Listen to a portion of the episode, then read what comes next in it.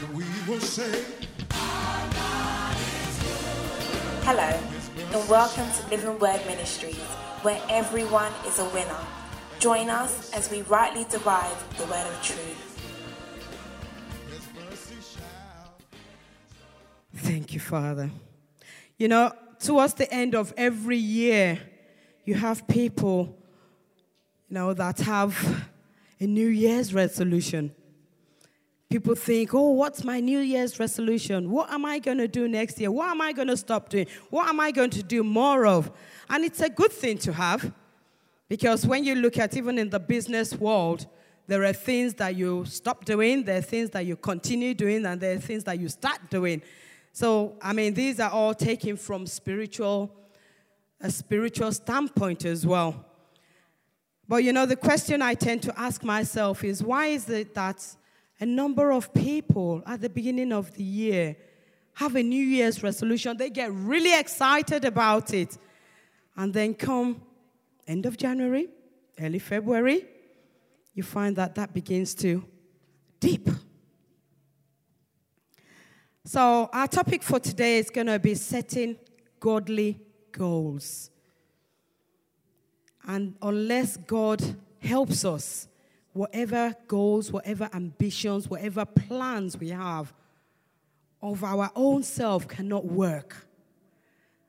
Now, I looked at a survey, and it says out of every 100 people that surveyed, that took a New Year's, well, they surveyed them about the New Year's resolution. Do you have a New Year's resolution? 60% actually say, yes, we do have a New Year's resolution. But out of that 60%, only 8% followed it through. So question is, why is it that we have a New Year's resolution, whatever it might be? It might be, you know, top of the list actually is that I want to eat right. I want to diet. I want to exercise more. I want to lose weight. Some said, I want to save money or spend less. Some want to learn a new skill or a new hobby. Some want to be able to read more. Some want to be able to find another job. And if you ask people in the church, what would their answer be? I want to be able to pray more. I want to read my Bible more. And these are really good, you know, resolutions, if you want to call it that way. These are really great goals to have. You know, Dad encouraged us towards the end of last year to pick up our one-year Bible and to get back into it. And we watched a video about how the correlation between reading your Bible once a week, twice a week, three times a week, and what happens, how it peaks when you read your Bible 4 or more times a week in terms of the results that we get. So these are really great goals to have. But like I said, why is it that people fail? Why do people get discouraged? Why do people fall off the bandwagon at certain points? You know, gifts are given by God. And John 3:6, can we have that on the screen? The Bible says, whatever is born of flesh is flesh. But whatever is born of the Spirit is what? Of the Spirit. And we've just sang that song now. All my goals, all my ambitions, all my plans, I surrender them unto God. Because he's the one that gives us the ability to do whatever it is that we want to do. So this morning we're going to look at, you know, how do we set godly goals? How do we set goals that would last? How do we set goals that would stand the test of time? How do we set goals that would stand sickness, that would withstand, you know, our work pressures, the pressures of all the daily things that we face? And in a nutshell, that is by us committing them into the hands of the one who actually helps us to go through. God is the one that has the blueprint for everyone's life. And it's the same as when you buy a product. If you don't read the manual, you don't know how to operate it properly. Is that right? And I'm one of these people that like to, just get things and put them together. And then I find that it doesn't work the way it's supposed to work. And then I have to go back to the manual because I just think, you should be able to put it together. But how many of us know that when you read the manual, you get the best results? And it's the same for each and every one of us. Unless we go back to the one who has, in effect, manufactured us, who is our Father. Unless we go back to him through his word, what is God saying concerning this about me? God has a plan. He has a blueprint for each and every one of us. When you look at the scripture, David had a desire to build the temple. Was that not so? Yeah? But who built the temple? Solomon built the temple. But was David part of the plan? He was part of the plan. So that means that God had a plan for David to get the materials ready, but he also had a plan for Solomon to finish the plan. So my question is, my point there is, we need to ask God to show us ourselves. Who are you? Who are you as a person? And we have so many books, so many DVDs, so many, psychologists out there that will tell you who they think you are. Because we get put into a box. We get stereotyped by the way someone behaves. If he's a man, if he's a woman, if it's a certain age, this is who he is. How many of us know that no matter how much a dog is able to swim, he can never be a fish? And no matter how much a fish tries to bark, he cannot be a dog.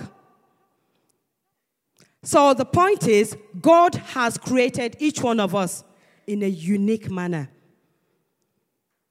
And because he has created us uniquely, there is a plan, there's an ability, there's a goal that he has given to each one of us. And that is why we have a DNA. Even as a twin, your DNA does not match the same of your twin brother or sister because you are unique. So we should ask God to reveal us to us. And what is our goal? What have you called me to do in life? This is what God said to Jeremiah. Let's take a look quickly at Jeremiah chapter 1, verse 5.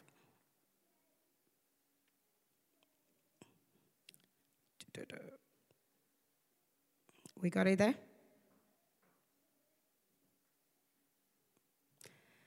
So God said to Jeremiah, he said, before I formed you in your womb, I knew you. And before you were born, I had already set you apart. And I have appointed you as a prophet to the nations. And all of a sudden, Jeremiah goes, Lord, please hold on.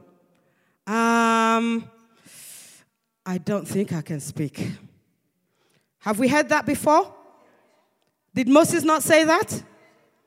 In effect, Solomon said that.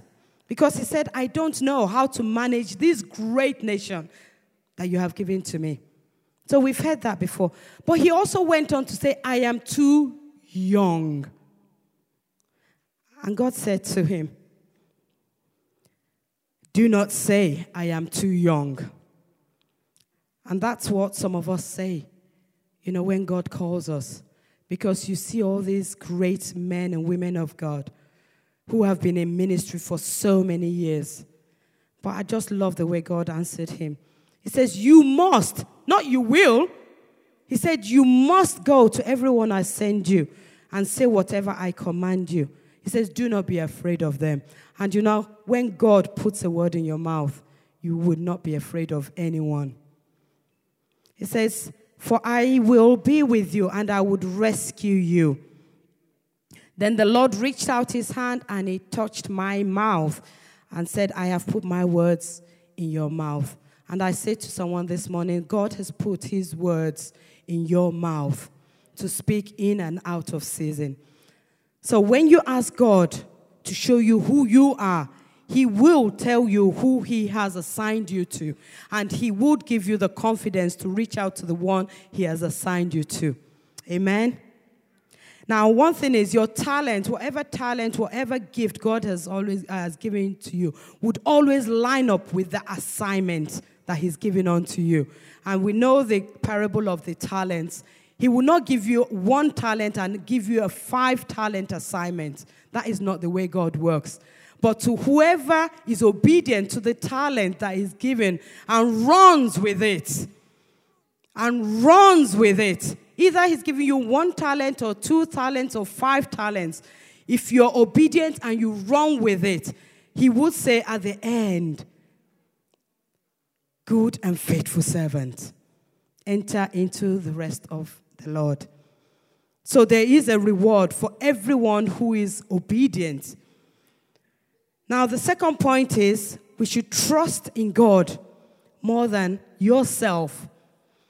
Now, Jeremiah was looking at himself and he says, I can't do this. I can't speak. I'm not coherent. I don't have the gift of the gap. And I'm also too young.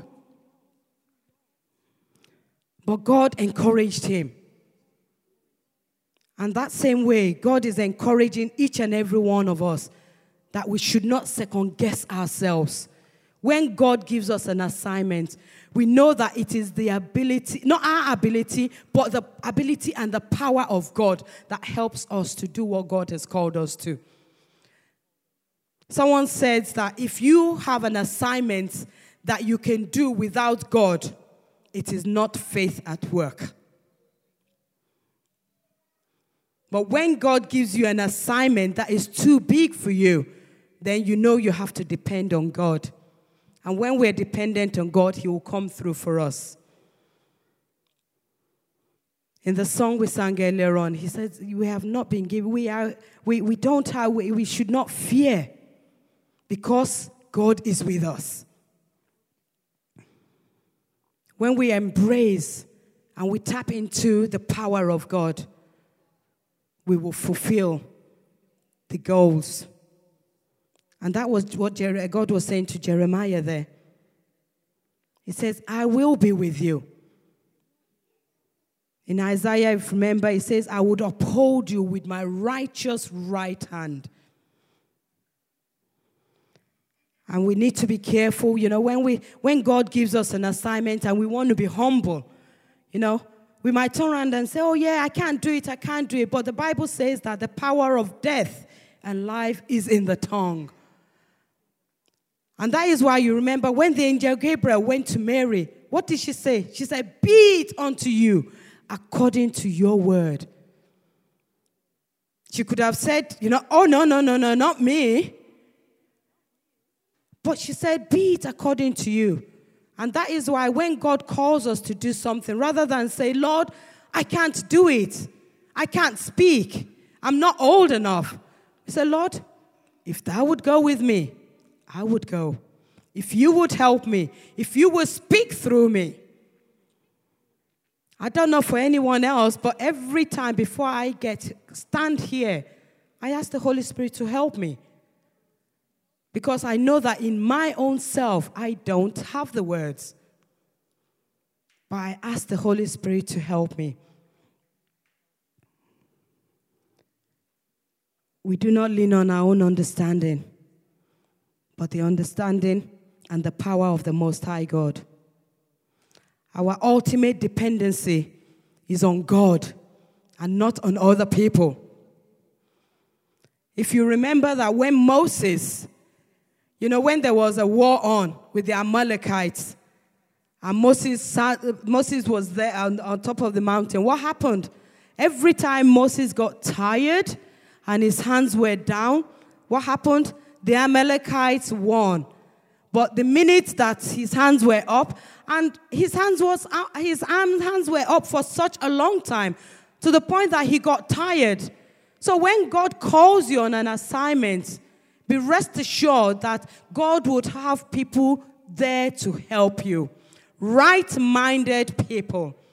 People that share the same vision, that share the same goal with you. But the minute Aaron and Hur stood beside him on one side and held his arms up, they won. They kept on winning. They kept on winning. They kept on winning. So yes, our ultimate dependency is upon God, but we also need to recognize the people that God has brought alongside us to help. Because those are the people that would help us to be able to attain, to reach those goals. It might be your parents, it might be your husband, it might be your wife, it might be your children, it might be somebody at work. And that's why our prayer this year is that we walk with God with a 2020 vision, so that we can spiritually have our eyes open to see those people that God has sent alongside to come and help us. Apostle Paul put it this way. Let me find it. He says, I have no one else like Timothy. He says, who genuinely cares about your welfare? He says, all others care for themselves alone. But Timothy proved himself. And Apostle Paul took a whole chapter of the Bible, Romans chapter 16, to actually thank people that stood alongside him. And he recognized the importance of people coming alongside. You know, when God sends gifted people into your lives, it's also important to recognize them, to respect them. If they need training, if they're younger ones, you need to train them, to motivate them, and to reward them. When you do that, you're not only fulfilling your goals, but you're also helping them to fulfill their goals as well. Amen. The fourth thing I'm going to say is we need to discern. Discern who belongs in your life and who doesn't. And this one is a real key one. You know, the toughest thing, excuse me, one of the toughest truths to accept is knowing or discovering that some of the closest people in your life might not share the same vision or goals with you. Should I repeat that? One of the toughest truths to accept is knowing or discovering that some of the closest people in your life do not share the same goals with you. And trying to keep people close to you when the time and the season is over would almost be like you having a toothache. Because what would happen is there will be pain. There will be sorrow because you're holding on to something you should not be holding on to. You know, you can convince people there might be a short-term loyalty, but eventually they would leave because that time is over. And eventually they will end up breaking your heart. And that's why, you know, at one point Paul says, a lot of these people have left me. But there is a time and there's a season.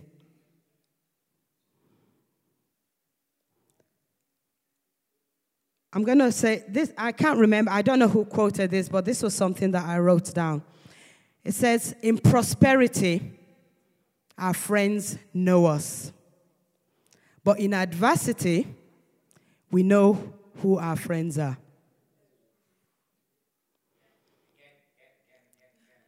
In prosperity, our friends know us. In adversity, we know who our friends are. The point is, there's a time, there's a season. certain people are brought into your life for a certain purpose and for a certain period. We need to recognize that. And when you recognize that the time for this person, what the assignment of this person in my life is over, release them. Because they probably have an assignment for somebody else. Now, I'm not saying they're a bad person. It's just that the assignment is over. And they can go and reach out to somebody else. While you go and reach out to somebody else. So we need to ask God to help us to recognize that. Now, Solomon summed it up this way. He says, confidence in an unhealthy man in the time of trouble is like a bad toothache. And that's in Proverbs 25:19, if you're taking note. The truth is, people who don't respect your goal will distract from it. And when they distract from it, they'll probably pull you down as well. And that's why it's important to let people go when they need to go, because the time is over. Amen. God said to Habakkuk, he says, I want you to write that vision. Write it down. There is something about when you write something down. I'm a very visual person. I like to see things. I hear things, but there's something extra when I have things written down, because I can see it. And God said to Habakkuk, he said, write the vision. Make it plain on tablets. Then he may run who reads it. So if you have a goal, write it down. As often as you see it, you spend time, you pray about it, you remember it. I have a picture in my room, right? I actually sent it to media, but I didn't give an instruction, so I don't think it's here. But I've got a picture in my bedroom of a lady that's got her hands, one hand raised as if she's praising the Lord. And then she's got a lovely smile. And she's very pretty and slim. So every time I look at that picture, it just reminds, every morning I wake up, I see it. It's a reminder for me to have a wonderful day. It's a reminder for me never to cease praising God. It's a reminder to me that I want to lose weight. So for that picture, it's actually a 3-in-1. So my point is, if there's something that a goal that you have, write it. See it every day. Pray about it. It's a constant reminder. And it's biblical as well, because God's saying to Habakkuk, he says, write the vision on a tablet. Now, in those days, when you write something on a tablet, it's actually engraved, so it doesn't rub off. And that's how you had the 10 Commandments, so that you can see it every day, every night. Come rain, come sun, come whatever, you can see it there. It is always in your forefront. You can always see it and you can pray about it. So it's important for us. Now, the issue about it is that when there's a delay, and that's a word that we don't like to hear, when there's a delay, we tend to take our eyes off focus. We tend to take our eyes off the goal. But God encourages us that though it tarry, wait for it, because it will surely come. And that is why when you've got it written down, it's not happened yet, but you know, because you have confidence in your God, that it would come to pass. And that helps you to pray about it. Now, God gives us a goal. It doesn't mean it's going to happen overnight. There's a time of prayer. There's a time of waiting. And that's why when we're waiting on the Lord, we're praying, we're praising, we're thanking, knowing that he who has promised will surely make it come to pass.